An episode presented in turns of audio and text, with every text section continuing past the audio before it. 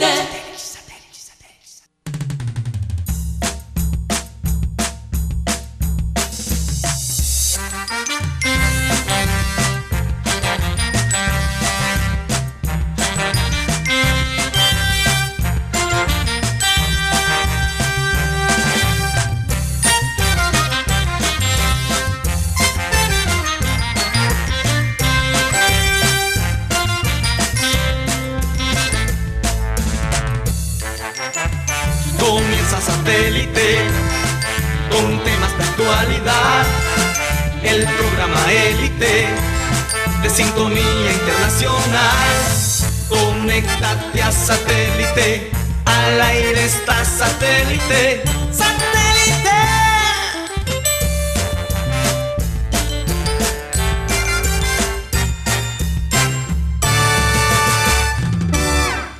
Señoras y señores, bienvenidos a su programa satélite, hoy 14 de abril del 2020.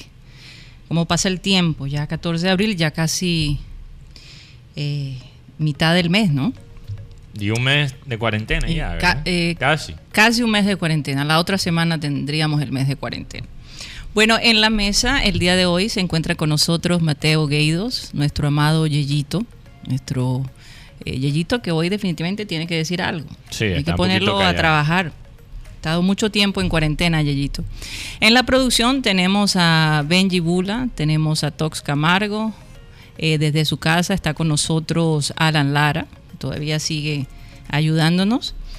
Eh, y bueno, Benjamín Gutiérrez, que también está con nosotros desde casa. Y quien les habla, Karina González. Un saludo especial a toda la gente, como a Ladies Bolívar, a César, eh, Julio. César Julio, a Rumaira Oca, que también forman parte ¿no? de, de- de la preparación y de la producción de satélite. Obviamente, Cyril Gaidos, nuestro productor ejecutivo. Bueno, Mateo, eh, vamos a decir brevemente, porque hoy tenemos un programa bastante cargado y no quisiéramos olvidarnos de esas personas que internacionalmente nos apoyan, así que vamos a darle paso a eso. Bueno, buenas tardes a todos nuestros oyentes que nos sintonizan desde Cardenal 1010 AM, también por el TDT eh, de Cardenal, que es el radio digital por la televisión. Y los oyentes que nos escuchan por todas nuestras plataformas digitales como Facebook, YouTube y el radio digital de TuneIn. Un saludo muy especial para los corresponsales que tenemos por todas partes, nuestros dos amigos en Brasil, Alex Macía, eh, César Villanueva, también a Tony Avendaño y to- Tony Ariza que están en California, también Maelis Chávez que está en Santiago, Chile, y Nares García que está en, en Dortmund. Eh, un saludo para Alejandro González y Edgar Vitorino, ya lo bauticé hoy como corresponsal, yo creo que quedó como co- corresponsal después de, de ayer. Bueno, un saludo para ellos, también nuestro combo en Miami, la doctora Claudia, Iván Garrido y Álvaro Soto. Y Sara González que está en Vancouver, Canadá. Así es. Bueno, y como siempre vamos a comenzar el programa con una frase. Una frase muy interesante, la verdad me llegó mucho.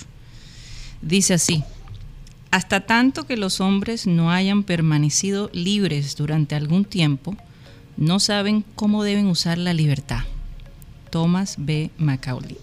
Él es historiador, político, poeta británico, eh, amaba la historia, fue un gran activista político del Partido Liberal Británico.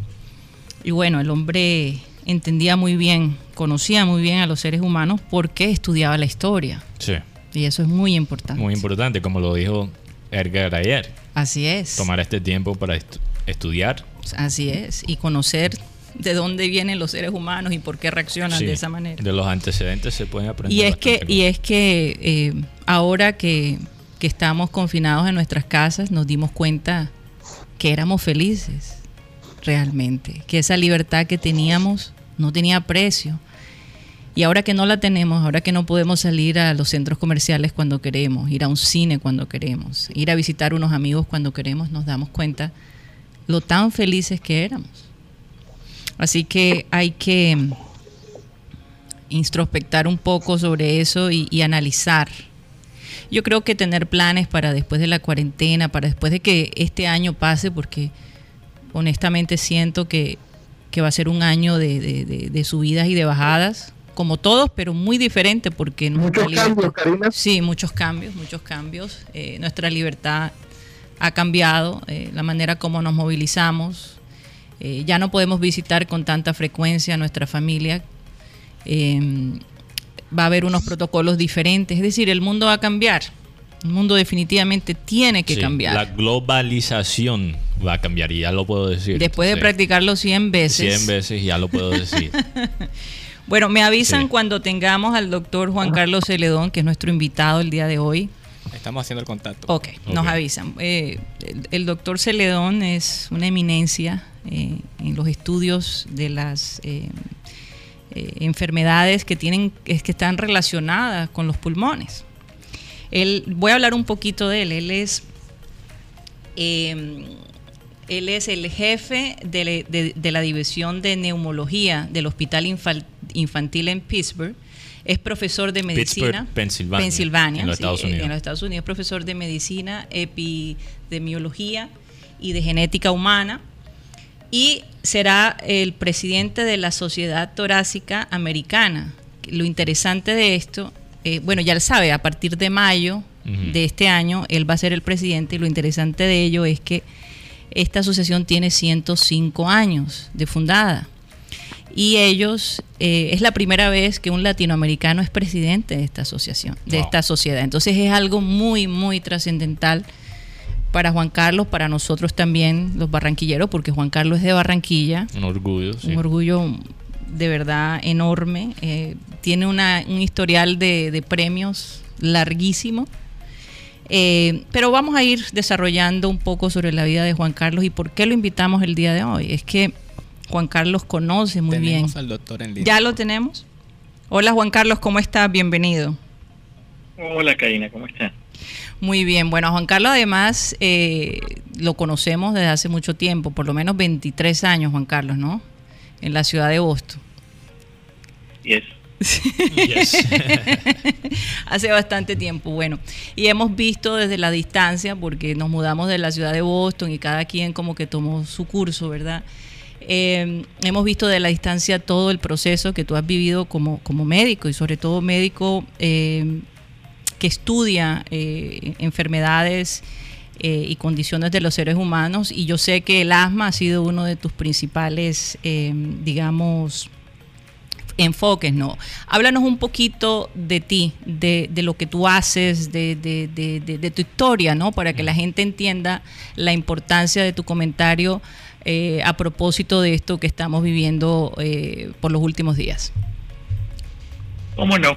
Yo eh, soy de Barranquilla, como tú mencionaste, estudié en la Universidad Javeriana en Bogotá y me vine para Estados Unidos eh, en, el, año 89, o sea, tengo casi 31 años en, Estados Unidos.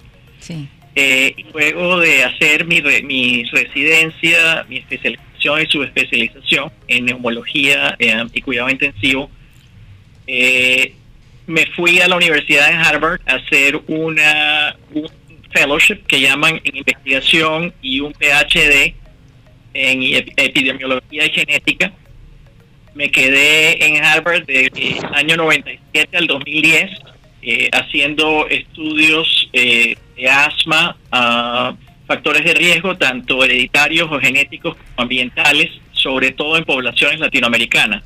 Sí. Eh, en el 2010 me mudé a Pittsburgh, ah, donde ahora soy jefe de neumología pediátrica y profesor de pediatría y medicina interna de la Universidad de Pittsburgh. No, tremendo, tremendo. Eh, eh, eh, imagínate, 31 años desarrollándote como, como médico investigativo. Sé que viajas mucho, sé que viajas por todos lados. me dijiste en algún momento que, no sé si era, si antes de que llegaras a los 50 años querías conocer ciertos países. ¿Lograste hacerlo?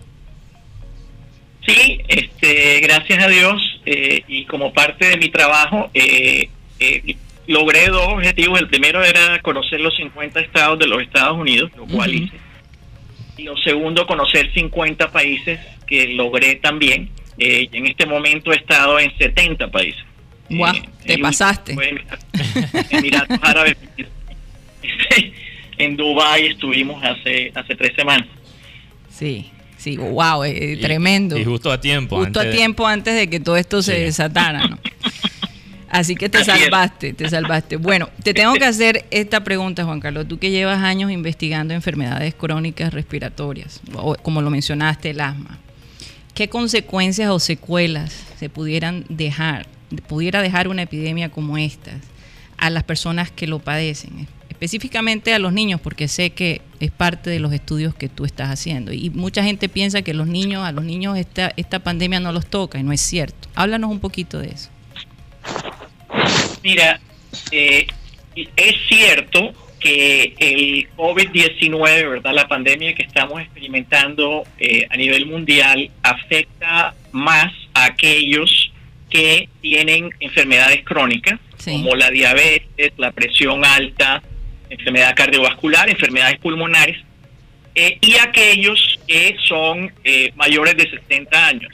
Sí. Sin embargo, lo que la gente debe entender, particularmente en el medio nuestro, es que eh, existen muchísimos casos de gente eh, joven, digamos, edad laboral eh, 20, 45 años, que han eh, terminado hospitalizados, que han estado en cuidado intensivo y algunos han muerto, desafortunadamente. Así es. Entonces, por razones que apenas estamos aprendiendo, eh, hay gente joven que sucumbe al, virus, ¿verdad? Que muere. En niños, eh, lo que se ha visto hasta ahora es que eh, muchos niños desarrollan la infección y pueden contagiarla a, su, a los adultos, pero afortunadamente no hay muchas fatalidades en niños, ¿verdad? Sobre todo aquellos niños menores de 10 años. Eh, las pocas fatalidades eh, en niños son adolescentes, tanto en Estados Unidos como en China o Europa. estamos, como, como te decía, aprendiendo, es algo que, está evolucionando rápidamente. Hay un temor, hay dos tipos de temores sobre esta enfermedad en adultos. Uno es que no sabemos todavía si aquellos eh, que desarrollan COVID-19 tienen un riesgo más alto de quedar con, secuelas, en particular una cosa que se llama fibrosis pulmonar. Mm. Exacto. Es decir, con, cicatrices, digamos, para hacerlo muy sencillo en el pulmón. Exacto. No sabemos todavía porque es algo que apenas eh, ha empezado a desarrollarse. el otro aspecto de esto, y ayer estábamos en una conferencia con colegas de Italia, España, Francia y Nueva York, eh, que estaba moderando, es que algo que se ha visto sobre esta enfermedad es que parece promover la trombosis en el pulmón. Wow. Entonces, tanto en Francia como en Estados Unidos eh, se em, ha empezado a reconocer que en adultos, particularmente con factores de riesgo, hay que eh, ponerle mucha atención a lo que llamamos anticoagulación, ¿verdad? Sea de forma eh, preventiva, con dosis bajas, o en personas de muy alto riesgo, con una dosis un poco mayor. Eh, porque se ha visto que aquellos entre las um, fatalidades, sobre todo hablando con este colega francés y mi colega en Nueva York, hay algunas de estas personas que han muerto de lo que se llama una embolia pulmonar, donde los trombos se forman en el pulmón y, la persona muere de esto, eh, por inadecuada circulación, etcétera. Wow. No, no, no, tremendo eso que, acabas de decir. Porque, el trombosis es un coágulo. Es un coágulo, un coágulo que se forma. Un coágulo, correcto, que se forma eh, en, en la circulación pulmonar y si la carga de coágulos es muy alta, el corazón no puede bombear eh, sangre de forma normal. Ah, y ocurren dos cosas, el nivel de oxígeno baja, pero también puede haber un shock, ¿verdad? La presión arterial se baja por falta de circulación. Esto es algo eh, que hasta ahora parece ser una peculiaridad de este virus. Nuevamente, esto no se ve en la mayoría de personas, ¿verdad? No quiero asustar a la gente. La mayoría, la gran mayoría de personas esto, eh, el curso es como una gripa fuerte, ¿verdad? Eh, en el cual la persona puede sentirse debilitada y tal por hasta dos semanas. Sí. Hay gente que, que no tiene síntomas, que es un problema de esta enfermedad. Hay muchísima gente que no tiene síntomas y que está contagiando la enfermedad. Y hay más o menos, dependiendo del país, entre un 15 y 20% eh, de personas que necesitan ser hospitalizadas. ¿verdad? Sí. Y de ese, ese 15%, luego, digamos, dependiendo de dónde esté la persona, entre una décima parte, o sea, un 1.5%, o en países como España o Italia, hasta un 5% de las personas pueden morir. Sí. Ok. Eh, eh, es bastante alto, pero la, la pregunta que te, Sí. que te quería hacer, tú en, en, en toda esta, en todos estos años, ¿tú has visto al- alguna epidemia semejante? Porque el SARS, por ejemplo, no era tan, tan contagiosa como es eh, el COVID-19. estás, estás en lo cierto, ¿verdad? Yo eh, cuando me mudé a Estados Unidos, eh, lo más similar que tengo como historia es la epidemia del SIDA. Sí. Cuando yo me mudé acá en Colombia había muy pocos casos, yo no había visto ningún caso de SIDA en Colombia. Llegué a, a Nueva York a trabajar y eh, entre el 25 y 30% de los pacientes que yo veía en el hospital tenían SIDA. Y ese era un momento en el cual no había ningún tipo de tratamiento efectivo. Los pacientes, eh, la mortalidad era, era 100%, ¿verdad? La gente se moría. Eh, pero en ese caso, la transmisión de la enfermedad, factores de riesgo, eh, no, no era una cosa tan contagiosa, en el sentido de que había ciertos factores de riesgo definidos Sí. como era la- el uso de drogas intravenosas, las transfusiones, eh, el, el sexo entre hombres, eh, ciertas, ciertos factores de riesgo, pero existía, por supuesto, para el personal médico y de enfermería el riesgo de que eh, una, eh, digamos, una chuzada Una incidental, jeringuilla, exacto. pinga o, o estar recibir fluidos, ¿verdad? En los ojos te podía te podía contagiar y eso eso ocurrió, ¿verdad? Este, pero pero fue fue algo para aquellos que lo vivimos Sí. eh, tremendamente traumático, ¿verdad? Ver una cantidad de gente eh, relativamente joven eh, morirse sin ningún tipo de cosa. Lo que hace a esto diferente es lo que acabas de decir. La infectividad, ¿verdad? El nivel de contagio es supremamente alto. Así Está es. completamente en lo cierto. Esto no es como el, el SARS ah, inicial, donde la infectividad era, era más baja. Entonces aquí tienes dos factores. El primero es que la infectividad es muy alta. Sí. Y si infectas, digamos, un millón de personas, ¿verdad? Cuando te pones a hacer la matemática y el 5% muere, esos son 50 mil muertos. Es una barbaridad Es una barbaridad, sí. Es una barbaridad. En, en, en casos como, por ejemplo, en la influenza normal, ¿verdad? Que, que se vive todos los años, la mortalidad es 0.1%, ¿verdad? Este, entonces, dependiendo del país, esto es entre 15 y 50 veces más alto. Sí. eh, que la, la mortalidad de la influenza es una enfermedad eh, realmente que hay que tomarla con mucha seriedad. Sí, ¿no? sí, sí. Bueno, yo- 100%. Yo, tenía una última pregunta para Juan Carlos. Eh, hay, bueno, creo que por el pánico se crean muchos rumores necios, eh, incluyendo, por ejemplo, que ya la vacuna está hecha y que la gente, los doctores lo están aguantando, básicamente. Eh, Tú sabes, esas son las noticias falsas que, que se acumulan por las redes, que la vacuna ya está hecha y, y que lo están aguantando pa- para después venderlo. Pero nos puedes explicar un poquito cómo es ese proceso, por qué Sí. toma tanto tiempo para sacar una vacuna. Mira, el, el, eso eh, que acabas de decir, por supuesto, es falso, ¿verdad? Sí, sí, sí. Este, y, eh, y la preparación de una vacuna eh, en condiciones normales toma entre un año y año y medio, ¿verdad? Sí. Este, en este momento hay tal interés en esto, porque como decíamos es una pandemia y hay tantos grupos interesados que es posible que esto tome un poco menos de tiempo. Claro. Yo no creo, desde un punto de vista realista, que tengamos una vacuna hasta por lo menos inicios del 2021, ¿verdad? Y posiblemente más tarde. La razón para eso es que la- el proceso de cómo se desarrolla una vacuna es, se empieza con experimentos en animales, digamos roedores, una cosa muy común. Sí, Eh, se empieza a ver la respuesta inmune en los roedores. Luego eh, se hacen estudios pequeños en seres humanos, generalmente voluntarios saludables, y eso más o menos da una idea de ciertas eh, de ciertas respuestas de laboratorio, de ciertas respuestas inmunológicas, y luego hay que hacer ensayos clínicos en, en unos grupos más grandes. Porque lo último que quiere hacer eh, una persona que desarrolla una vacuna o un grupo es o ponerle una vacuna a alguien que tenga efectos secundarios serios o empezar a vacunar gente cuando la vacuna no tiene efectividad suficiente, ¿verdad? Sí, y la se corre el riesgo de que la gente se contagie y que no, y no, no, no reciba el beneficio de la vacuna, ¿no? Claro. Correcto. Entonces estás dándole a la gente que es un problema que estamos viviendo a nivel mundial, donde hay una cantidad de charlatanes, ¿verdad? Sí. Promoviendo una serie de tratamientos que no se han demostrado de manera seria que sean efectivos. O sea, en el momento que ocurre esta conversación, no existe ningún tratamiento, ¿verdad? Que haya demostrado en un estudio serio, como debe ser, que, que es beneficioso.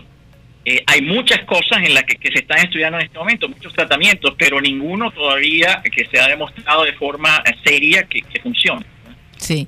Juan Carlos, y por último, eh, darles un consejo a la gente de Barranquilla, porque hay mucha gente traviesa que todavía piensa Muchos charlatanes, como tú no, dices. y que todavía Sí. piensan que esto no es serio. Imagínate, tú te acabas de reunir con eh, líderes de la medicina a nivel mundial, ¿verdad? Me imagino que la reunión fue digital o fue física. La reunión fue virtual. Fue eh, virtual, como- sí. como puedes imaginar. Entonces, para darte un ejemplo, eh, un colega era italiano, ¿verdad? De Lombardía, que es una de las regiones, el doctor Más Stefano Nava, que afectadas, sí.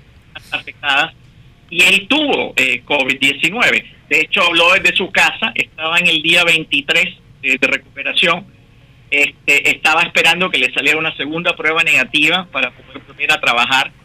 Eh, y el, el colega francés que está en París tenía a su cuñado en un ventilador mecánico en su unidad de cuidado intensivo, te puedes Imagínate. imaginar. No, Imagínate tremendo, sea. Entonces, eh, esto es algo que hay que tomar muy en serio. Eh, existe la tentación, ¿verdad? Sobre todo entre la, entre la gente joven, de pensar que a ellos no les va a pasar nada. Ya decía yo que eso no es siempre cierto. Sí. Pero tienen que tener muchísima consideración con la gente mayor o la gente enferma. Eh, es un caso en el cual el bien común eh, supersede o es mucho más importante que lo que quiera hacer un individuo, Sí. ¿verdad? Eh, hay que tomar esto de forma muy, muy seria. Definitivamente.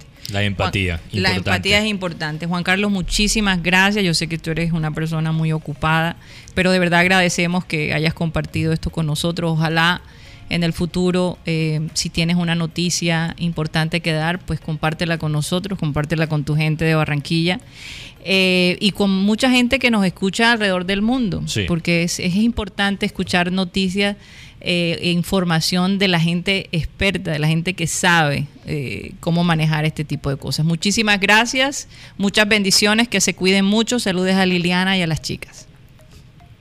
Con mucho gusto, con mucho cariño. Saludos a la gente de Barranquilla, gracias.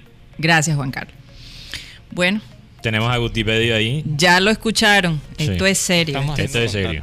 Ok, Pero tenemos vamos que... a hacer un cambio allí. Sí, tenemos que hacer un cambio de frente. Eh, ya le dedicamos nuestra nuestra media hora de, de- de información bastante importante. Importante, sí. Eh, sí, sí. Una cosa que quería destacar antes Mm. que entre Guti, yo creo que vamos a ver si él puede entrar antes de los comerciales, pero ya se nos está acabando el tiempo un poquito. Pero rápidamente, yo he escuchado gente decir sobre esto es sobre el béisbol, un tema que no he tocado en, en unos días. Ajá. Y bueno, hay información nueva. Hay gente que está diciendo, por ejemplo, que el béisbol podría, eh, podría hacerse en Arizona. ¿Ok? Toda la liga en Arizona. Y eso está, se está viendo menos y menos posible. Y voy a explicar por qué. Porque Arizona ni siquiera ha llegado a su pico. Está llegando ahora mismo a su pico. Y los números, Arizona tiene, por ejemplo, más casos que Colombia. Y yo conozco gente que vive en Arizona y que me está diciendo que la gente no lo está tomando en serio en Arizona. Sí. Entonces yo no veo que Arizona sea un lugar donde se puede hacer estos partidos del béisbol. bueno, pero es que hasta cierto punto es Sí. un riesgo para los ciudadanos de Arizona. de Arizona y para los beisbolistas todavía. Tú puedes tener todo el cuidado, todos los medios y, y todavía hay esa posibilidad y no puedes jugar con eso. También, bueno, el rumor que se está diciendo es que quizás Japón podría, lugar, eh, podría ser el lugar donde se hace, porque Japón sí se ha contenido eh, comparado a muchos otros países asiáticos. Y Japón parece que yo creo que ellos siguen con el béisbol de ellos doméstico. Entonces se harían los partidos en el día, creo que de los americanos, y en las noches los partidos japoneses. Entonces eso, eso sí sería algo interesante. Bueno, ya tenemos a, a Guti, ¿está Guti. ahí? Sí, aquí estoy. Ah. Adelante, Guti, yo sé que tienes varias noticias importantes. No importa si nos pasamos un poquito, eh, Benji y Tox, eh, de las 2 de la tarde para los comerciales, pero vamos a darle chance a, a Benjamín Gutiérrez para que pueda dar su información. Adelante.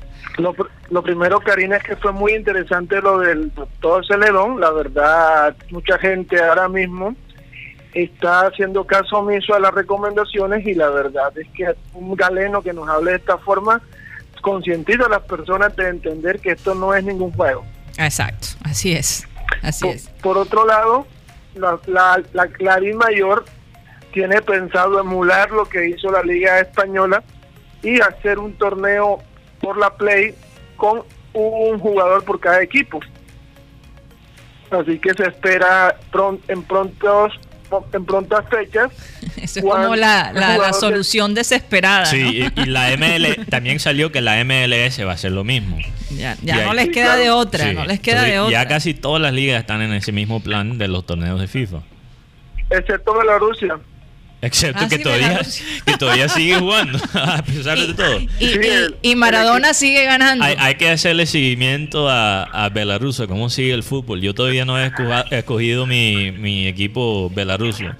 Pero Guti, Yo lo tengo. Guti cu- ¿qué se- ¿quién se dice que va a ser el jugador que va a representar al Junior? Jefferson Gómez Jefferson Gómez, ok. o José Interesante. Luis Chunga. Entre esos dos está. Ok, Luis Chunga. Oye, qué bueno. Oye, acuérdate que cuando entrevistamos a Chunga, él estaba, él estaba jugando play. Pero no era muy amante al fútbol. Por eso está ahí en Veremos. ok. pero he me he podido enterar de cosas, por ejemplo, Sí. del Junior, que tienen pensado, están haciendo un torneo con los tuiteros, también de FIFA.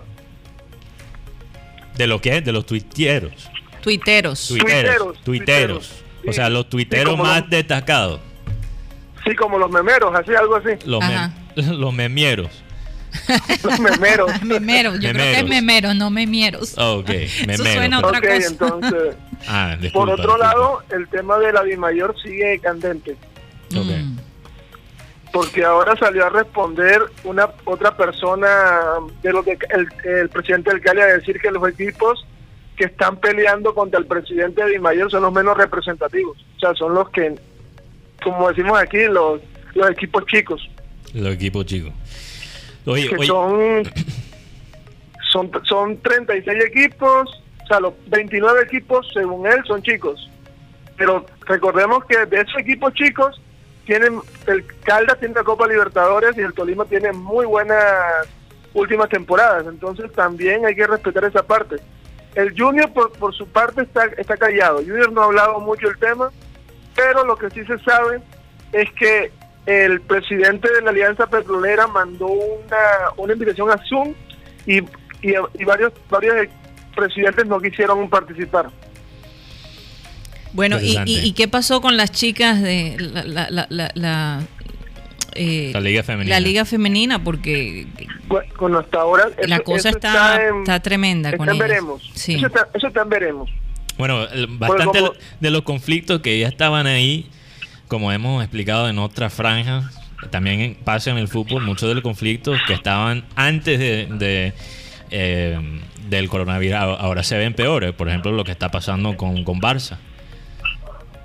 Sí, totalmente. Sí. Pero mira, Ma- Mateo, por aquí leo que Cristiano Ronaldo, a través de. Esto no lo dijo Ronaldo, lo dijo Bernardo Silva, Sí. El jugador del Manchester City, que convenció a sus compañeros para que le dieran lo que se ganaron en la Eurocopa por clasificar, el 50% lo dieran a la, al país de Portugal para las personas con menos recursos por el tema del coronavirus. Ah, Qué bueno. Sería maravilloso.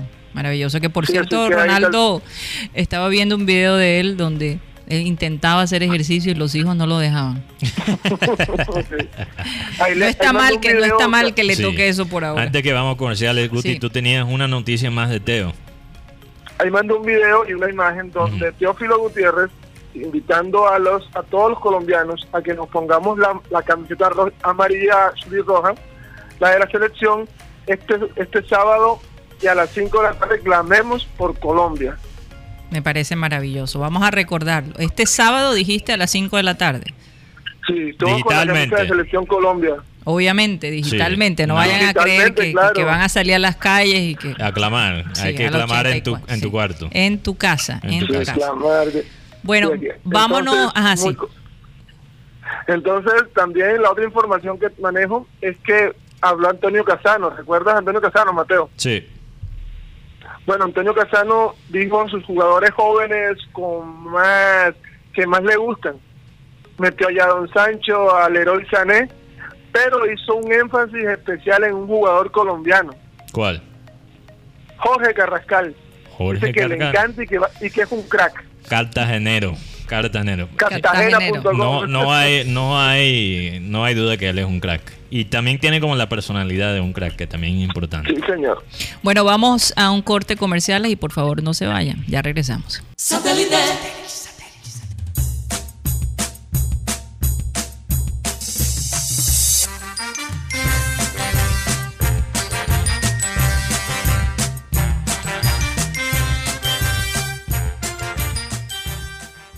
Bueno, estamos de vuelta a programa satélite.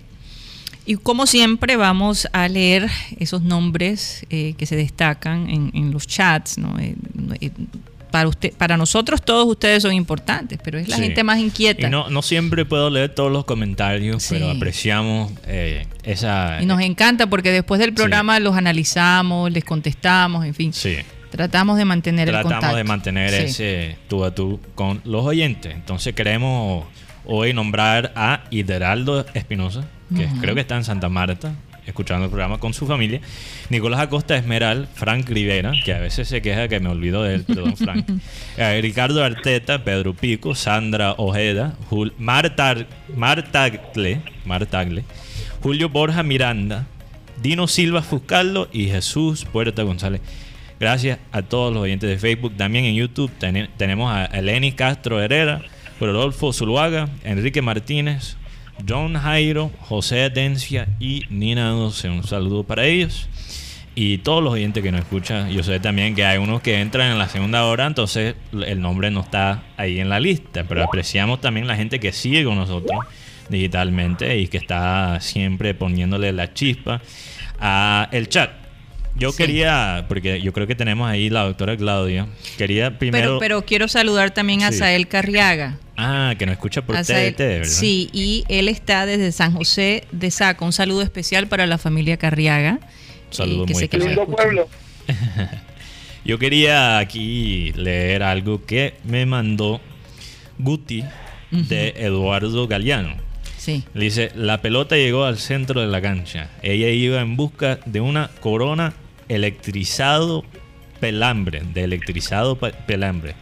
Valderrama, que recibió la pelota de espalda, giró, se desprendió de tres alemanes que le sobraban y la pasó a Rincón, y Rincón a, a Valderrama. Valderrama a Rincón, tuya y mía, mía y tuya, tocando y tocando, hasta que el Rincón pegó unas zancadas de jirafa y se quedó solo ante Ilgner, el guardameta alemán. Entonces Rincón no pateó la pelota, solo la acarició. Y ella se deslizó suavecita por entre, la- entre las piernas del arquero y fue gol. Guti, tú tenías un- yo tengo un pensamiento sobre eso, pero te quería dar pase primero. Ok, este, fue la mejor forma de describir un momento glorioso en palabras poéticas para Colombia. Recordemos que ese fue el gol del 1 a 1 ante Alemania en el Mundial del 90. Karina, no sé si, ¿qué recuerdas de ese momento? Del Mundial del 90. El gol de Colombia ante Alemania. Frente a Alemania. Bueno, tú sabes que no, no, no sé. No, no, no, re- tengo. viene a, a la mente. No viene nada a la mente en ese momento. De Bueno, verdad. pues lo que yo lo que yo recuerdo o que me han contado es que fue un momento donde Colombia tuvo más de siete opciones de gol, no la ma- no anotó. Alemania encuentra un gol en una jugada aislada y Colombia entera estaba llorando porque si, con ese gol que le hizo Alemania quedaba eliminada del mundial. Y esa jugada fue marcada por la cadenciosidad de los pases entre el pibe, Bendito, Leonel y Rincón. Sí. Y recuerdo una frase de un periodista colombiano llamado William Pinasco, Dios es colombiano. Mm. Wow. Así que Dios aliando lo. Sí, tú eso. sabes que, no sé, en este momento perdí un poco el, el recuerdo pero, de pero ese yo, mundial. Yo, yo quería, yo quería, yo quería destacar que para mí Mm. esa descripción de esa jugada no solo fue un momento como explicó Guti en el contexto fue algo de alivio, un momento de alegría, de pasión, Sí. ¿verdad? Pero Sí, para sí. mí también leyéndolo ahora, que yo no lo viví, obviamente, pero me, me conmueve porque para mí es una expresión de nuestra identidad como pueblo, como país. Sí. Esa creatividad y también ese tuyo y mío y mío y tuyo. Esa es la primera vez que Colombia iba a mundial, ¿no? Por, mu- por muchos años. por muchos años. Y, y esa, ese toque y esa, esa creatividad, ¿ok? yo creo que ahora mismo con este virus nos estamos enfrentando a un- como un equipo alemán. ¿Ok? Y enfrente es. de esta, porque es un- como una máquina este virus, ¿verdad? Como los equipos alemanes, los mejores equipos alemanes. Y para mí, la manera que vamos a, a- a salir de esta situación como país es usando esas cari- características que son muy nuestras. Muy nuestras. Entonces yo creo que ahí me da como un ejemplo de lo que es capaz Colombia. Totalmente. No sé si la doctora Claudia creo que ya está, está ahí. Sí, Karina, por Ah. aquí estoy. Muy buenas tardes. Me imagino en cuarentena, ¿no? Juiciosa en bueno, casa. no, no, yo ahorita todavía sigo trabajando porque eh, los psicólogos vemos pacientes eh, vía internet, pero también en persona. Y está permitido, pues somos considerados Esenciales. trabajadores esenciales. ¿no? Sí, claro. Sí. Eh, hoy en día más que nunca, de verdad. Porque incluso, doctora Claudia, Sí. sé que Mateo tiene dos preguntas para ti muy interesantes. Pero viendo una entrevista que estaba haciendo eh, Chris Cuomo, eh, un presentador de, de CNN, De CNN, con claro. doctor Sanjay Gupta, en donde él decía que esta enfermedad definitivamente iba a dejar eh, secuelas mentalmente al- a, a las personas que lo padecían, porque él decía, llevo dos semanas con fiebre, por momentos siento que mi memoria falla. Eh, me siento muy deprimido porque él está viviendo, lleva dos semanas en un basement, no ve a nadie, eh, eh, no un tiene basement, contacto. que es un basement en español. Un basement, perdón, un, un sótano. Un sótano. No se sé por qué salió se el me salió el, el- el gringo ahí. Sí. Eh, un sótano. eh, y él dice: No hay duda que, que yo voy a tener un conflicto después. Y él se da cuenta porque ha analizado y ha leído, porque es un hombre muy inquieto, ha seguido trabajando a pesar que tiene el coronavirus. Eh, eh, que yo voy a tener mi, mi problema de depresión y hasta cierto punto psicológico. ¿Cómo ves tú eso? Bueno, incluso, incluso Chris habló de, de que tenía alucinaciones. Alucinaciones, sí. que, vi- que vio a su padre sentado en la cama, padre que, que había muerto. Sí, Eh, y en fin, eh, obviamente la parte física nos afecta también la parte mental y viceversa. sí. Eh, el, el ser humano, según decía Gardner, un psicólogo que habló de las, de las siete inteligencias, decía que había una inteligencia que, una de las siete inteligencias es la inteligencia interpersonal y la inteligencia intrapersonal, que es esa capacidad de conocerte a ti mismo, de, de- mirar hacia adentro, ¿verdad? Y de reconocer en ciertos momentos cuáles son esos estados que te pueden producir cambios emocionales, ¿no? Porque ya te conoces a ti mismo y sabes, bueno, este es mi límite, hasta aquí llego en X o, o- o Y situación. Y, y- y- y- lo que estamos viviendo hoy en día es algo que quizás nunca habíamos vivido, ¿no? Algunas personas sí lo han vivido. Sí, claro. Eh, poblaciones como por ejemplo en, en- en Asia ya lo habían vivido en otras ocasiones. Bueno, en Estados Unidos, preparados. en Estados Unidos en 1968, algo así, la, la, la, la, eh, la gripa de Hong Kong, que fue tan fuerte.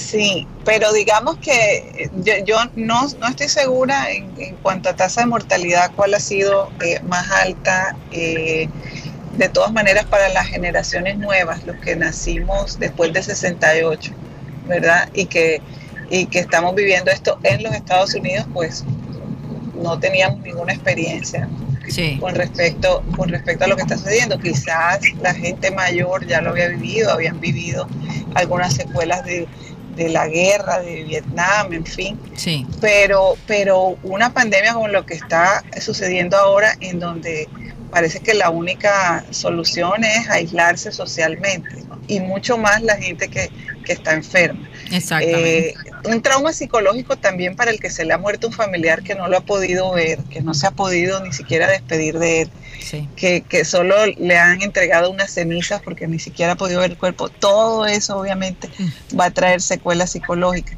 pero ahí es donde juega un papel importante desarrollar ese tipo de inteligencia, ¿no?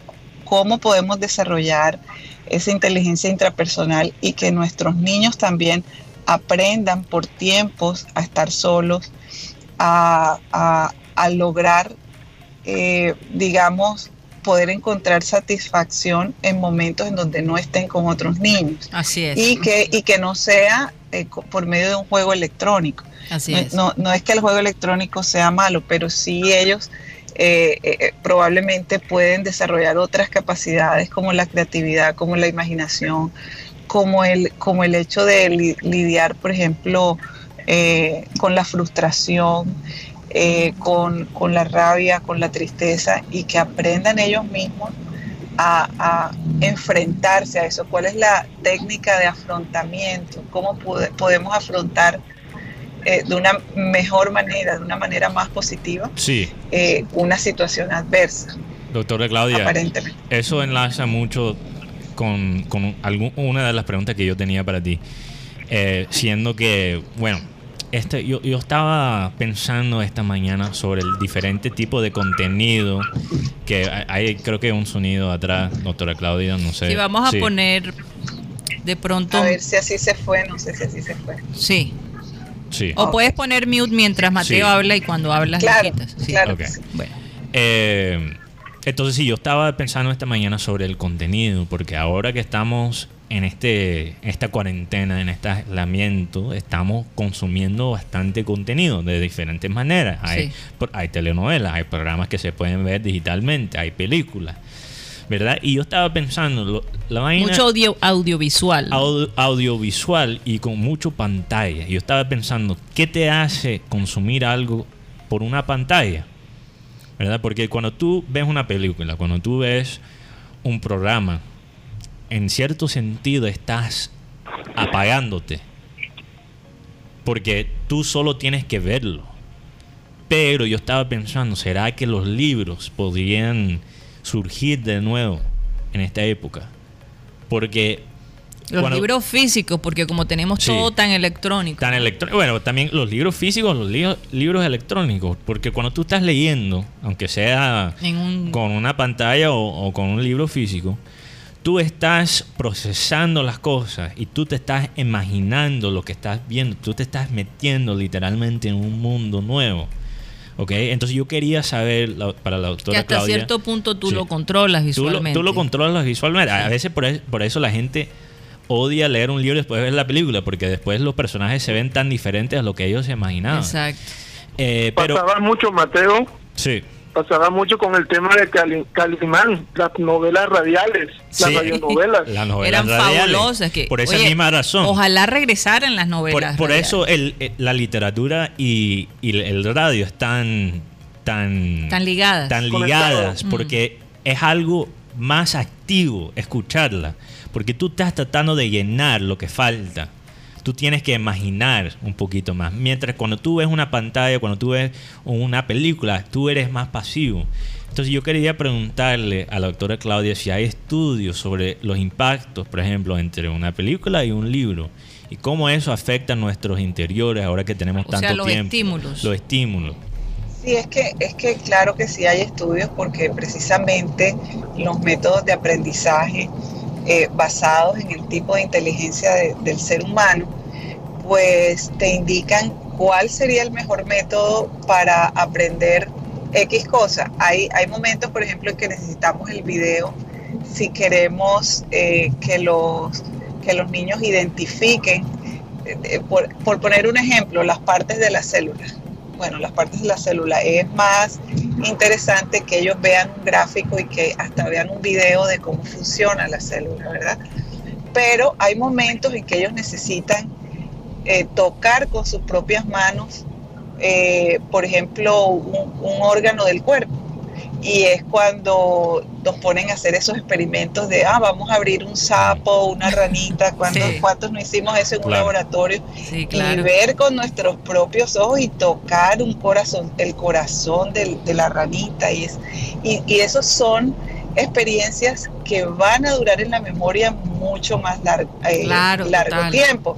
Entonces, cuando tú quieres que algo se quede en tu memoria por un tiempo más largo, eh, obviamente la lectura es lo más indicado. ¿Por qué? Porque ahí estás haciendo eh, el esfuerzo de imaginarte lo que estás leyendo. O sea, no estás haciéndolo desde el punto de vista del productor o director de una película que quizás en su mente la concibió de una manera, mientras que si tú leíste el libro o leíste lo que eh, la historia, pues tú mismo incluso tienes un enfoque, eh, tú mismo te imaginaste al actor haciendo X o Y movimiento, te imaginaste, incluso lograste experimentar sentimientos, ¿no? Por, por, por ese esfuerzo que está haciendo tu mente en ese momento. Yo, yo creo que Gabriel García Márquez por eso nunca. Olvidar un libro que olvidarla olvidar. Es más fácil olvidar la película. Que un libro. Sí, es verdad.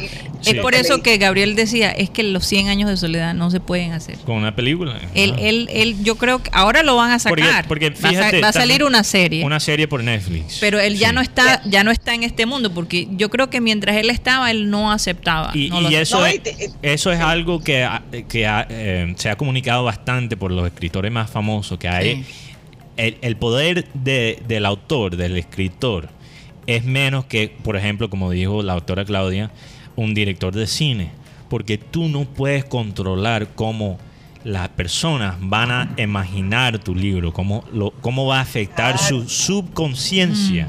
Y esa es la parte que yo quería también preguntar. ¿Cuál, cuál es el, el impacto en la subconsciencia cuando tú lees un libro? Bueno, fíjate que eh, cuando tú lees un libro como el, eh, en el inconsciente quedan guardados elementos incluso de tu pasado, de tu niñez, que sucedieron y que quedaron allí como en esos archivos del computador que uno no, llama constantemente. Eh, un libro puede llamar incluso esos archivos inconscientes que estaban en tu mente. Como cuando un psicólogo toca un recuerdo, tú, tú estás hablando de un recuerdo y él te hace caer en cuenta de un detalle y otra vez vuelve a ti ese recuerdo. Así es. Entonces, y, asocias eh, otra vez eh, eh, tu experiencia, tus sentimientos, lo que pensaste en ese momento, quizás te acuerdes, quizás te acuerdas de un olor, te acuerdas de algún detalle. lo mismo sucede cuando, cuando estás leyendo, el esfuerzo es mayor, puede ocasionar recuerdos tuyos, asociaciones, no, pero el libro está situado en París, yo estuve en París ahí, en esa calle, y comienzas a, a asociar todo eso, que también se puede hacer en un video, obviamente. Sí. Pero, el esfuerzo, eh, eh, es decir, en el video todo pasa tan rápido, ¿verdad? Que a veces quizás no te da tiempo incluso de meditar en, en una situación, en, un momento. Eh, es mucho menos, ahora, ahora el, el escritor todavía hace un esfuerzo, yo digo que hasta el doble del que está leyendo. Sí, claro, total. Porque el escritor tiene que... Yo diría todavía más. Crear, crear la historia, ponerla en palabras, describirla de tal manera. Describir una escena no es fácil, no es nada fácil. Por eso hasta cierto tienes la oportunidad de desarrollar más tipos de inteligencia. Sí, es que eso es muy interesante porque eso es muy parecido a lo que ha dicho muchos escritores famosos. Ellos, hay una frase, no recuerdo cuál escritor, pero él dice, me encanta escribir porque yo me hago más inteligente. Porque cuando tú estás hablando, tú puedes decir una cosa muy bruta.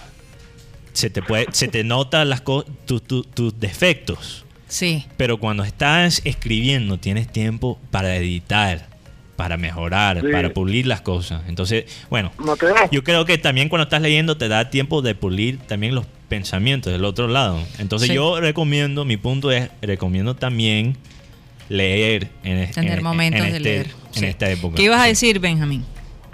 Es que hablando del tema de escribir te hace más inteligente cuando tú escribes lo que, lo que lo que vas a decir es mucho más cómodo para aprenderlo. Claro. Sí, sí, definitivamente. Porque lo, lo- lo estás pensando, lo estás escribiendo y después lo puedes leer. Y lo otro que quería decir era el tema de, de los libros y las películas, porque, porque como decía Mateo, el, produ- el director de cine no- se basa en el libro, pero también tiene otras ideas Sí. y Sí. plasma sus ideales. Es precisamente lo que yo quería decir. Por eso muchos directores que escriben sus guiones son tan exitosos. Sí. Porque de verdad ellos... eh, eh, y todavía me... Por ejemplo, Woody Allen hacía eso. Hay, hay, es que, bueno, yo como, como amante del cine he visto los dos extremos. Porque hay solo directores muy específicos que pueden hacer eso. Y después Sí. hay directores que también se creen guionistas. Y visualmente es increíble la película y la historia es terrible. he visto, terrible, he visto sí. eso, Eso es verdad. quizás mucho más. Pero, Puede ser un arma a favor o en contra. Exacto, exacto. De doble filo. Eh, eh, Bueno, vamos Sí. a, a despedirnos de la doctora Claudia. Hay otra persona allí que está pidiendo Ah, cancha. Tenemos a Tony Avendaño. O, o no sé si la doctora Claudia se quiera quedar, si tiene el tiempo, porque sé que también siempre está bastante ocupada. Sí. Yo me quedo un Ah, bueno. ratito más con ustedes Perfecto. mientras llego a mi destino porque estoy aquí en la carretera. ok. Bueno, entonces si puedes poner mute al... al- Sí, claro, claro. Ok, genial. Bueno, gracias. Vamos a darle entonces pase a Tony Avendaño, que ha esperado pacientemente. Adelante, Tony, ¿cómo Estamos estás? haciendo el contacto. Ah, Ah, bueno. está- ok. ok. Ok, ok. Una cosa que yo Sí. quería, creo que vamos a tener que eh, conectar con Tony. en No, la parte todavía, de- todavía hay un par de minuticos. Vamos a ver si alcanzamos aquí. Yo quería, yo quería decir eh, también muy interesante una pregunta que hizo en el chat nuestro de Facebook cuando estaba hablando de Edgar Vitorino, la doctora Claudia, en términos de qué tipo de contenido va a salir después de esto. Eh, yo me estaba riendo el otro día porque mi amigo, eh, él está muy metido en el teatro y él mandó un tweet. Mis amigos escritores, por favor, no escriben algo sobre el virus ahora mismo. Es muy pronto. Es muy pronto. Sí, sí. Entonces, Sería muy pronto. yo creo que Y yo creo que la gente quiere ver otras cosas. eh, quieren ver otras cosas y hay que recordar, como dijimos ayer, estamos pasando por un trauma colectivo. Sí. Y a veces cuando tú pasas por ese trauma es difícil después vivirlo. Hay una a través película del que arte. se llama, eh, Sí. eh, creo que se llama Virus, Virus. o algo así en Netflix. Sí. Y no y, y de verdad que no me llama ni Sí. cinco la atención. Ahora, ahora, eso es después que esto ya se normaliza. Sí. Ahora mismo la gente quiere ver las cosas que se tratan de pandemia. Por ejemplo, algo que está leyendo uno de mis guionistas favoritos que se llama Paul Schrader, un americano, es un libro que se llama Diario del año de la peste, Mm. escrito por el escritor Daniel Defoe, que fue en inglés. Ahora, Sí, claro. Daniel Defoe creo que cuando pasó el año peor de la plaga en Inglaterra, creo que ni siquiera era un pensamiento. Entonces, ¿cómo es que él escribió este libro sobre este año de la plaga? Cuando yo creo que, o quizás era un niño muy joven, de todos modos, él no lo vivió. Interesantemente, este libro, esta novela, es basado en, en el diario de su que sí lo vivió. Qué maravilla. Eso es algo que. Muy interesante. Anota, ¿cuál Sí. es el libro? Diario del año de la peste de Daniel Defoe. Daniel Defoe. Definitivamente hay Defoe. que leerlo. Porque, Ahí ¿qué nos pasa? están avisando algo. Sí. Eh, tenemos a Tony. Sí, aquí estoy. Buenas tardes. Buenas Hola, Tony, tardes, hola, Tony. Tony. Bueno, vamos a seguir digitalmente, pero quiero que saludes o que por lo menos rápidamente nos digas si tenías una inquietud eh, o una información que querías compartir con la gente de Barranquilla.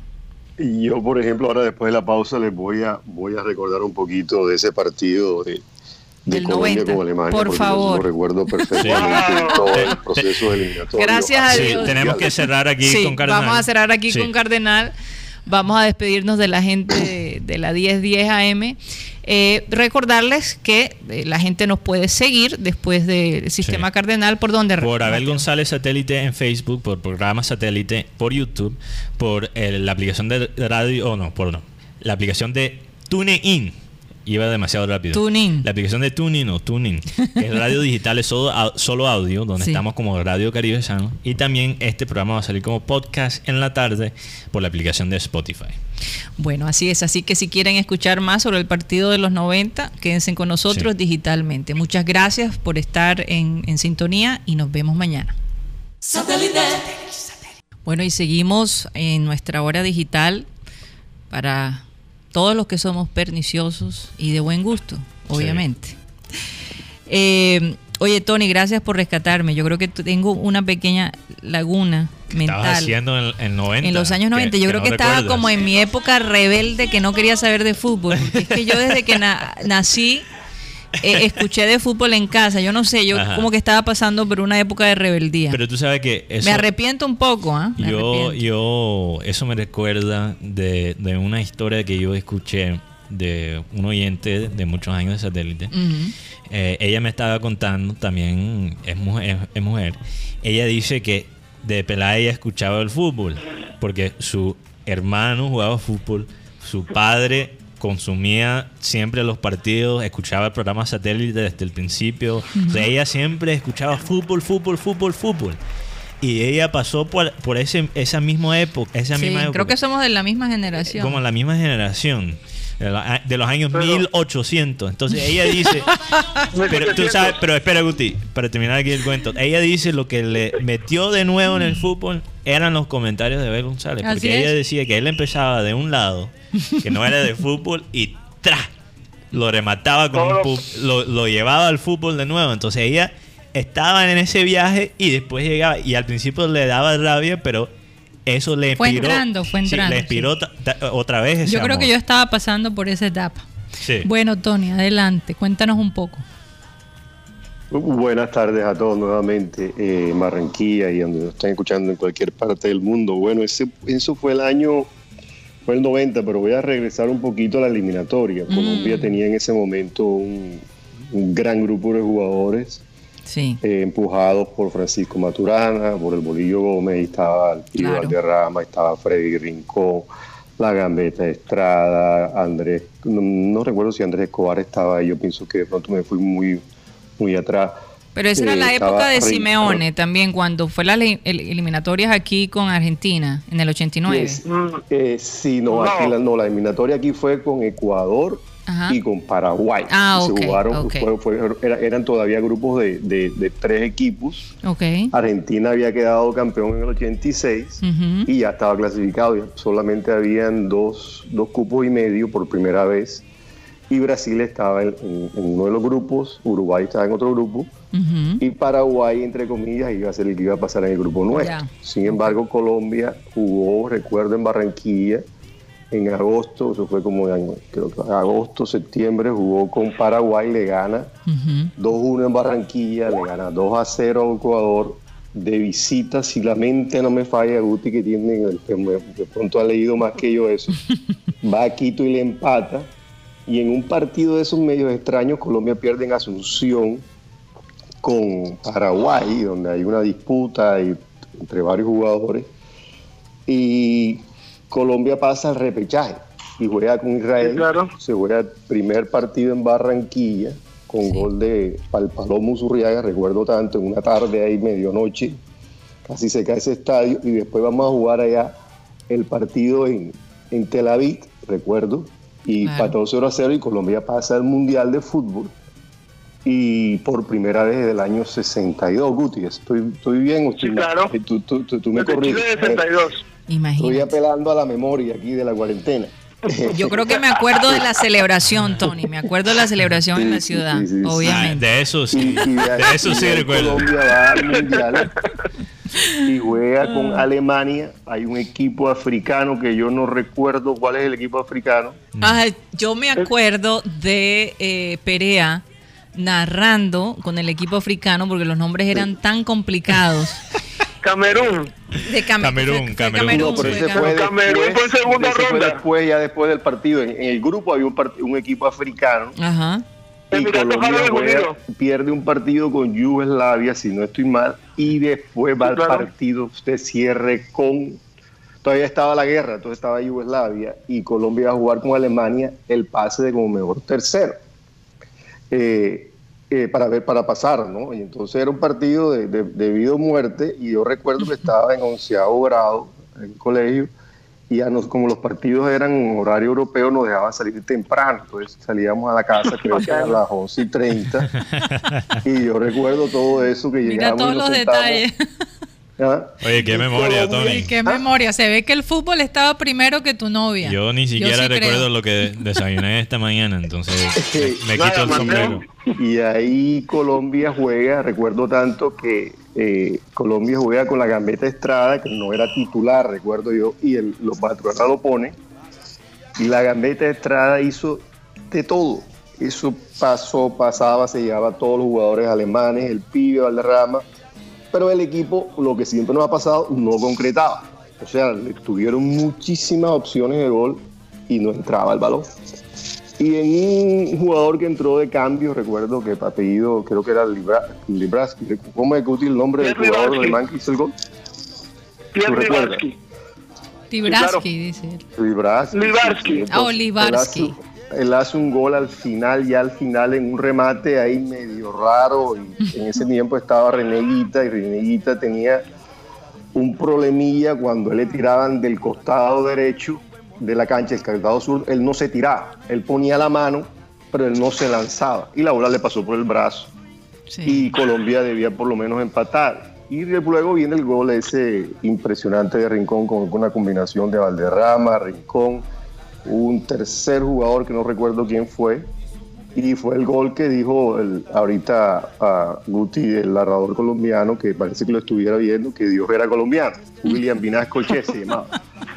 Pero, Tony, Tony, ¿tú recuerdas que Perea, Edgar Perea, que hace poco cumplió cuatro años de fallecido, dijo en su, en su programa que Colombia no iba a clasificar e hizo una apuesta cuando Colombia clasifica ante Alemania, la apuesta era que él se dejaba cortar el cabello.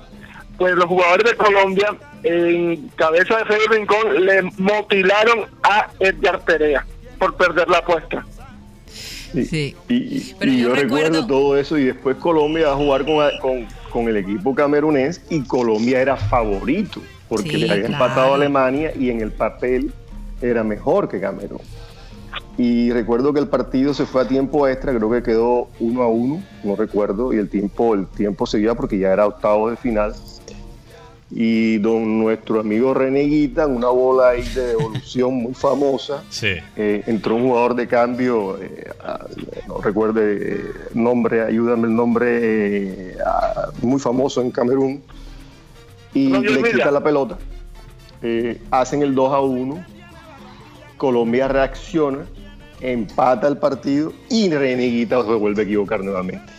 Entonces ya ahí sí. No hubo nada que hacer.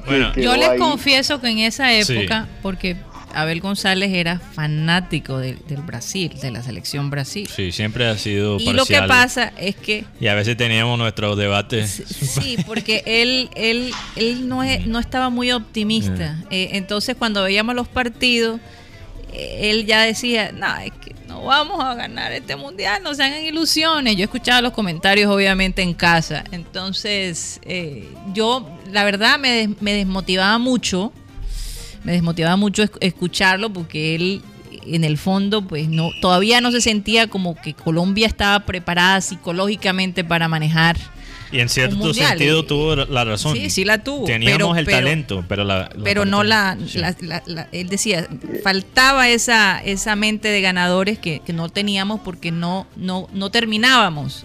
Empezábamos algo muy bien, pero no lo terminábamos. Entonces él se frustraba mucho. Sí. Pero si tú te recuerdas, Karina, eh. algo que también recuerda Tony, Colombia cada mundial que ha ido ha marcado el mundial con algo. Por ejemplo, sea algo positivo o negativo. Sí, lo que sea. Positivo, positivo. Y, también negativo, porque el primero fue el, en el, en el 94, en el 94 obviamente el por eso fue la muerte de el, auto, el autogol de, de Escobar. Hemos marcado de alguna forma. Doloroso, ese sí lo recuerdo como si fuera ayer, eso sí, imposible olvidar. Del sublime al, al trágico. Pero también Pero te lo digo porque en el, 60 y- en el 62 gol olímpico de Marcos Col, el único que se ha marcado en todos los mundiales.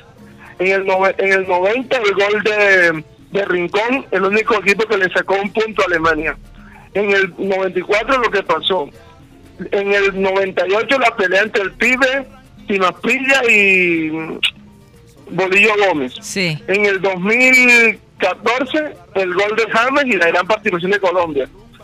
En el 2018, era gol de Vaca. Entonces siempre ha, ha tenido como que Colombia marcando los mundiales con algún hecho. Sea malo o sea, o sea bueno. Ojalá que, que marque la Aquí- historia ganando uno. Aquí un oyente nos escribió. Aquí un oyente nos escribió. Eh, esta es. ¿Cuál oyente es este? John F. Ujú. Que nos escribe. Él, bueno, también nos mandó aquí el grupo del 90. Y él dijo fue Roger Milla, jugador más viejo de, Yeah, más viejo de un mundial. Que le quitó la bola a René Higuita. Aplausos para Ahí John sí, F. eh, era el era el jugador más y él entró de cambio, recuerdo. Entonces, cuando cambio. tú lo ves calentando, tú sabes que esos jugadores africanos se ven siempre como más Porque es que jóvenes, tú sabes que que- tienen cuarenta y pico de años. Abel González Sí. decía que, que es que mientras tuvieran a Maturana, y recuerden que él confrontó a Maturana, porque él insistía que Maturana apostaba en contra de Colombia. Y que mientras Maturana fuera eh, el técnico, Colombia nunca iba a ganar. Oye, mira, no, yo no creo que hay un colombiano que, que tenga una opinión neutral contra Matera- Maturana. Maturana. Sí, pe- O- pe- o lo amas o lo odias. Pero Mateo, la confrontación que hubo de Abel Sí. con, con Maturana fue después del Mundial del Después 90. del Mundial, porque- del sí, 94. porque- del 90 porque Ah, cuando del 90. Maturana obviamente llega al país, él lo convierte en un dios, en alguien Sí. casi intocable. Entonces Abel, recuerdo que estaba con, con Fabio y ahí lo confrontaba en el programa, pero ven acá, ¿por qué, tan, por qué lo endiosas tanto? ¿Por qué? Y, y comenzaron, y ahí comenzó el rollo del regionalismo, que Maturana llamaba a los jugadores, y entonces yo recuerdo que Abel decía que el entrenador era Bolillo Gómez y que no era Maturana, y ahí empezó todo eso a, a comenzar, a comenzar, y al final eh, Abel tuvo la razón. Sí. Sí, Después de la- Pero en el tantos, muchos 94, años. en el 94, en una rueda Sí. de prensa que se hizo eh, allá en los Estados Unidos, mi padre, Abel González, le Sí. hizo una, no recuerdo exactamente cuál fue la pregunta, La pero pregunta. causó controversia y una pelea. Se un armó el bololo. Sí, ahí tremendo y bueno. Estoy planeando mis frases ahí. Pero mira, Yo- yo- Ah. mira, Yo ahorita me voy a recordar de la pregunta porque eso inclusive fue tan famoso que está en un libro y todo. de Pero, hay que buscarlo, hay que es buscarlo. increíble que hay gente que todavía endiosa a Maturana. Esa es la parte que... que- Eh, Es que yo pienso, yo, yo estuve en el Mundial del 94 este, en Estados Unidos y ahí la verdad es que hubo cosas muy extrañas a mí. Yo vi algo, cosas muy, muy, muy, muy diferentes. Había, yo estaba en Santa Mónica y el equipo estaba en Fullerton.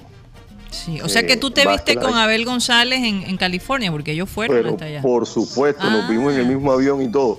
Imagínate. Qué maravilla. Imagínate. No, entonces la verdad es que el equipo, lo que pasó, y de pronto para no alargar, porque yo sé que el tiempo es corto, Colombia hizo una gira hacia el Mundial y Colombia jugaba muy bien, Sí. porque habían logrado... sabroso jugaba Colombia. ¿Mm? ¿Cómo?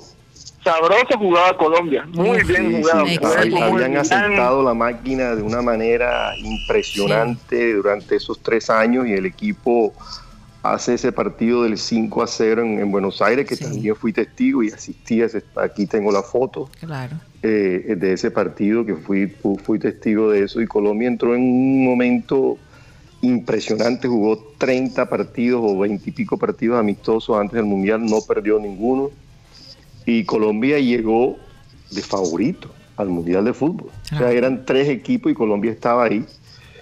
Y desafortunadamente en ese momento estaba el- los dineros del, del narcotráfico y había una controversia con los jugadores costeños, con Valenciano, con, eh, con los arqueros, que porque jugaba el, el Bárbara Gómez, el hermano del Bolillo. Y ahí se comenzó como a enrarecer el ambiente. Eh, sí. Y yo recuerdo que vi una cantidad de gente en los hoteles que uno no conocía porque uno más o menos estaba con un grupo y había una cantidad de gente que llegó a otras partes y había un, eh, helicópteros, había una cantidad de cosas que la verdad que no vale la pena porque nos va a meter en un problema.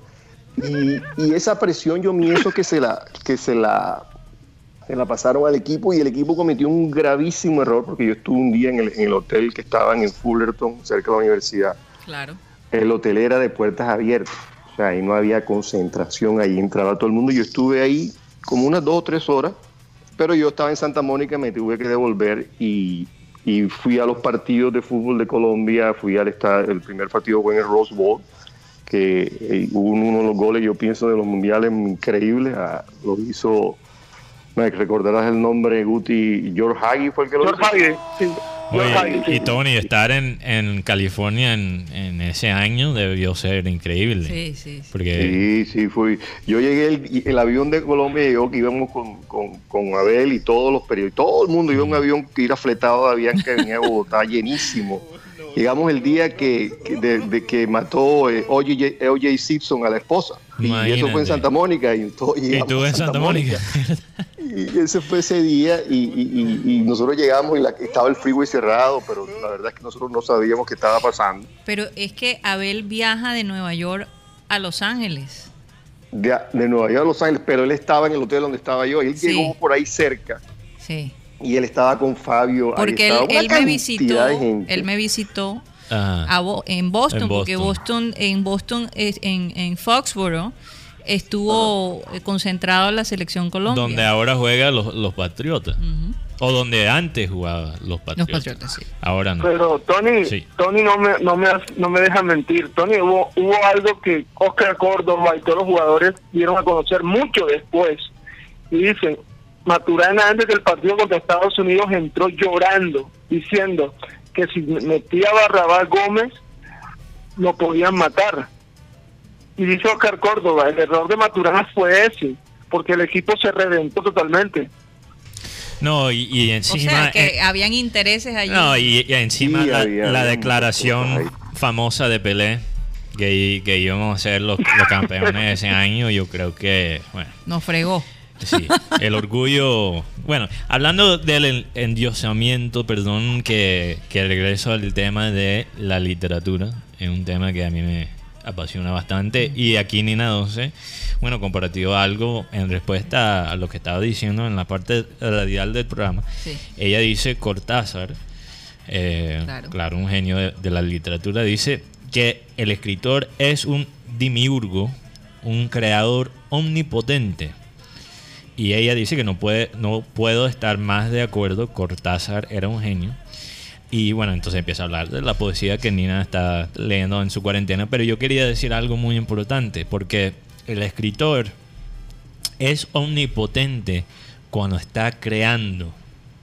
O sea, el acto de escribir y de crear, tú eres omnipotente en ese momento y apenas que tú sueltas el, el Ya. proyecto, porque hay una frase que dice, el, la arte, el arte no se termina, se, básicamente se abandona, porque un proyecto nunca va a ser completamente, yo creo que terminado, porque siempre hay algo que se puede mejorar. Y es lo mismo con, con los libros. Eh, pero cuando tú los sueltas a lectores, es ahí cuando tú pierdes todo, todo ese poder. Y de cierta manera tú, tú también te vuelves de nuevo al, al nivel de, del lector. Del lector, sí. Del lector. Entonces, yo estaba pensando, porque yo también estaba eh, comparando, porque es muy interesante cómo empieza la Biblia. Empieza con, con la palabra. El, el acto de hablar, ¿verdad? Que también es muy parecido al acto de escribir. Y yo me pregunto, quizás también eso es porque, porque imagínate si el autor tuviera el control sobre el libro después que ya lo escribe, eso sería una pesadilla. Porque hay gente que le gusta leer el mismo libro dos o tres veces. Entonces imagínate, tú regresas a un libro después de varios años y tú te das cuenta que las páginas son diferentes. Eso es lo que pero- sería. Pero, por ejemplo, en la Sí. Biblia, a medida que pasa Sí. el tiempo, cuando tú vas descubriendo cosas, por la Bueno, edad, por la madurez. Cuando algo se, se mantiene consistente, tú vas descubriendo. Entonces yo me imagino que Dios, cuando creó el universo y el mundo, o sea, Él puso la palabra y la palabra quedó ahí. Por eso Dios no nos dio tampoco un guion para seguir. Nosotros hacemos una, nuestras travesuras y son nuestras decisiones. Creamos estamos- nuestra propia película. nuestras propias películas, también nuestros propios mundos. No estamos eh, siguiendo un- algo eh, estricto, algo recto. Bueno, ahora que mencionas eso, Sí. quería comentarles que por estos días, eh, aparentemente, eh, este jueguito que se llama, eh, recuérdamelo, Animal Crossing. Animal Crossing. En inglés, sí. Está, pero en todo su esplendor, porque el Muy hecho de, tu poder controlar tu ciudad, crearla, organizar tu casa, o sea, que nadie te diga nada. Sí.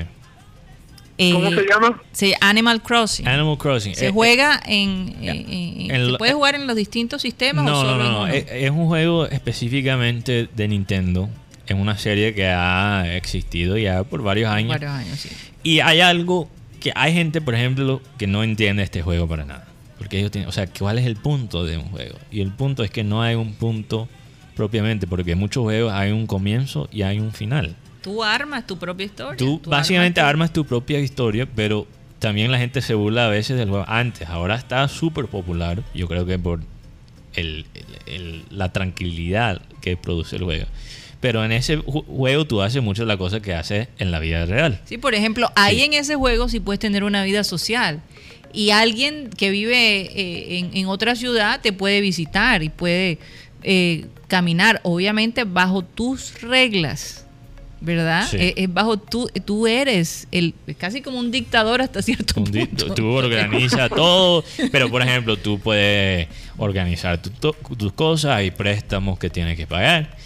Al Y- punto sí. se ha vuelto tan popular que hay gente que ha utilizado este juego para quejarse contra el gobierno. Y la Ajá. China prohibió la venta Sí. de este juego en la China. Entonces, precisamente por eso. Entonces, los, los jugadores de este juego en Hong Kong subieron unas fotos, que un- uno- uno- unas imágenes que se usaban en las protestas de, de contra la China, porque Hong Kong se quiere in- independizar Independizar de nuevo. sí. de, de la China, eh, porque ya es medio independiente, pero no completamente. Ya ellos quieren, quieren ser completamente aparte, un país propio, básicamente. Tiene sentido. Y eh, entonces los jugadores metieron como esas imágenes en el juego y China reaccionó, como Enseguida siempre, dijo, bastante fuerte. Y ahora no se vende el juego ¿No en se toda puede la China. vender? Imagínense eso. Porque China no le gustan las cosas que, que le dan a la gente eh, poder de expresar. Sí. Ellos temen esas vainas y un juego como este eh, también es una... Y como, como te digo, tú Ah. puedes visitar las distintas ciudades. Ajá, exacto. Entonces no querían que la gente Regar esa... regara esa información. Esa Ibas a decir información. algo, Tony. Sí, yo, yo por ejemplo, cambiando de frente aquí con cómo está aquí en California, eh, lo del COVID-19 aquí, y un mensaje a la gente en Barranquilla, en otras partes del mundo que nos están escuchando. Aquí está contenido el virus en California. Oh, wow. Es algo que bueno. es algo muy buena noticia. Yo pienso que eh, se ha visto un patrón desde la semana pasada eh, y el virus está sigue aumentando, va a ir más casos, pero las muertes están completamente detenidas para el índice de, de este estado que es tan grande. Mm. Y tenemos aproximadamente solamente en esta área, que son 2 millones en mi condado, hay, le voy a decir la cifra exacta en este momento, am, de hoy es que 14 de abril, 14, sí. ah, sí, No. hoy aquí está en el Sí, condado, tiene la 14. información, dame un segundo, aquí lo abro en mi teléfono. Ah, estamos hablando de 2 millones de personas que yo pienso que Barranquilla y su área metropolitana, de pronto un poquito más grande, aquí hay 1.666 casos y hay 60 personas han fallecido desafortunadamente. Sí, wow. Y aquí lo hacen comparaciones día a día y esto es solamente ha aumentado el 29% desde la semana pasada y el índice de fallecidos solo un 35%. Hace 10 y 15 días, para que hagan un- una idea, estas cifras eran de 150% diario. O sea, que aumentaba y aumentaba y aumentaba. Y por eso, no sé si ustedes en la noticia en, en- en Colombia han visto que hay una pelea interna aquí entre el presidente y algunos gobernadores y la Por pelea favor. ahora es con los gobernadores de la- del oeste. Es que yo le decía a Mateo, yo creo que este es el momento, eh, no me extrañaría que California, y se lo dije a, a Mateo, tomara la decisión de inde- independizarse de, de los Estados Unidos. Y hay porque tres. Entonces mucha- le han hecho una rebelión, Karina, Sí. los tres gobernadores del estado de este lado, que Sí. son de Washington, el estado de Oregon. Y ya Sí. están en este momento, yo estoy hablando aquí, y los tres están hablando en la televisión, Sí. porque aquí van a abrir. O sea, van a abrirlo de una manera, no se sabe qué es el plan que ellos tienen los tres.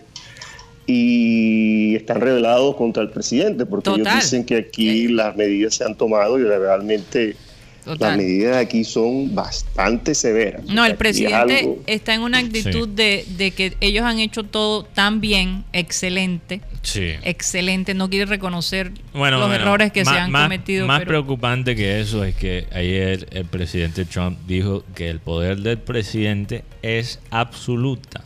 Absoluto, que- sí. Absoluto, Imagínate. que no es lo que dice la, La Constitución. la Constitución americana. Él Y dice, es que lo- en los efecto, él gobiernos- dice lo opuesto. Los gobiernos Ah. estatal de los estados están diciendo aquí vamos a manejar como nos convenga a nosotros los estados. Casi Sí. que están ignorando Ahora, lo que él dice. Hace mucho tiempo hay una campaña en California y en los estados de Oregon y Washington que mencionó Tony para básicamente endep- endep- Independizarse. Sí, volverse un país, la costa oeste, volverse un país independiente. Ahora, eh, esa campaña no, no ha cogido Sí, no, mucha no fue- no, fuerza. sí, exacto. y me imagino que quizás ahora un poquito más, ahora que la gente está viendo la diferencia en el manejo de California con el manejo del go- eh, eh, en la parte federal.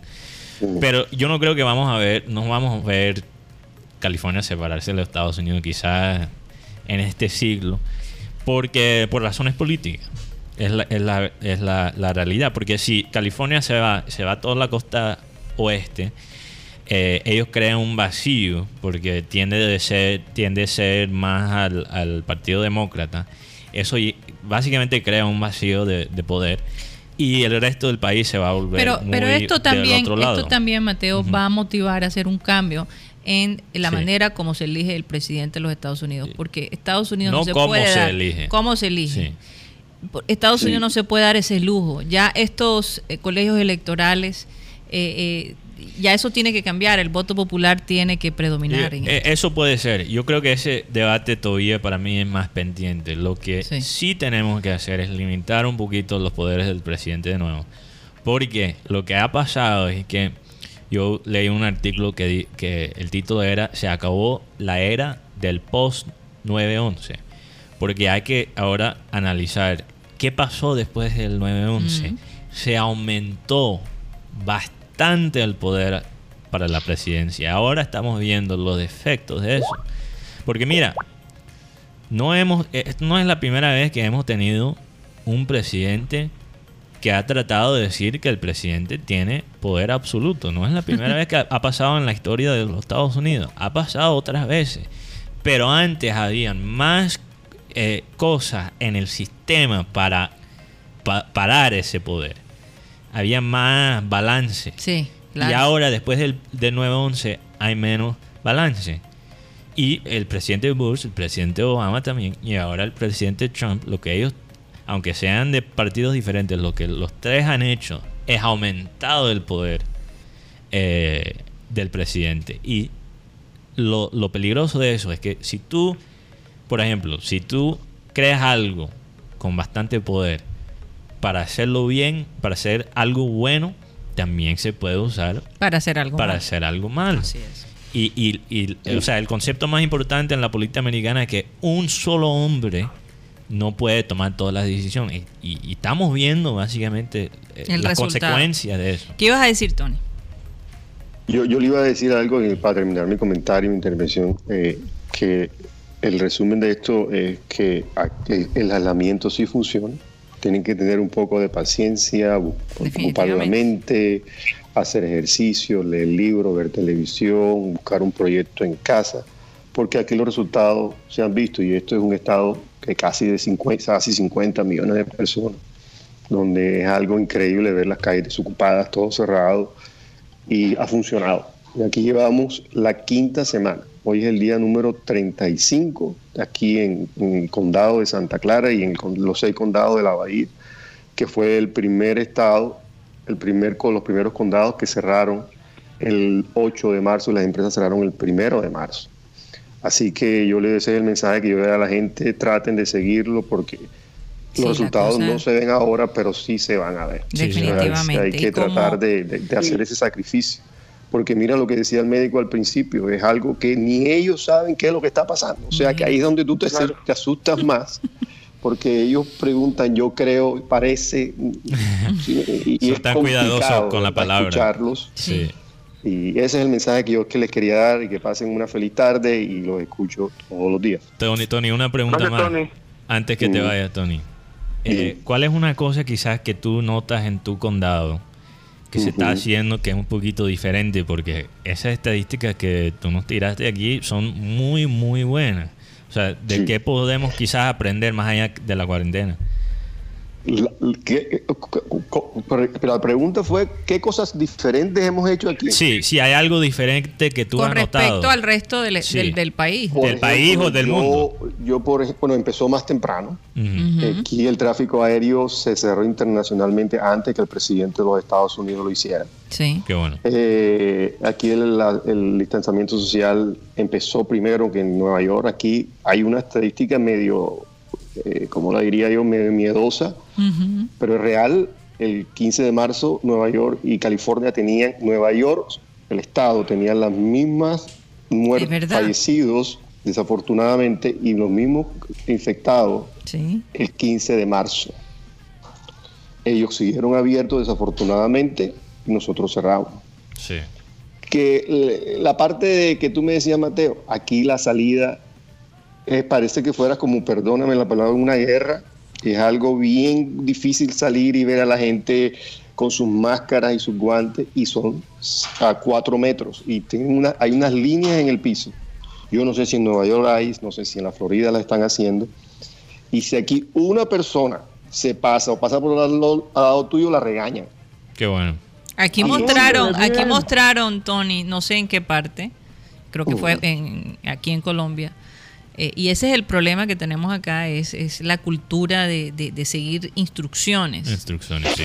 Eh, y resulta que la gente tenía la- las marcas y estaban al lado de la marca, diagonal, o sea, la marca es muy clara y todavía la gente no, ha- Sí, no la que- cata. Es, sí. es- es una cuestión también cultural que yo creo que no hay duda, por lo menos Barranquilla va a cambiar en ese Lo, concepto. lo otro muy bueno, Tony, yo creo que para Colombia, algo positivo. Para, yo que ya Tox no estaba haciendo, no estaba Sí, haciendo sí. el baile de, de, de Commercial Time.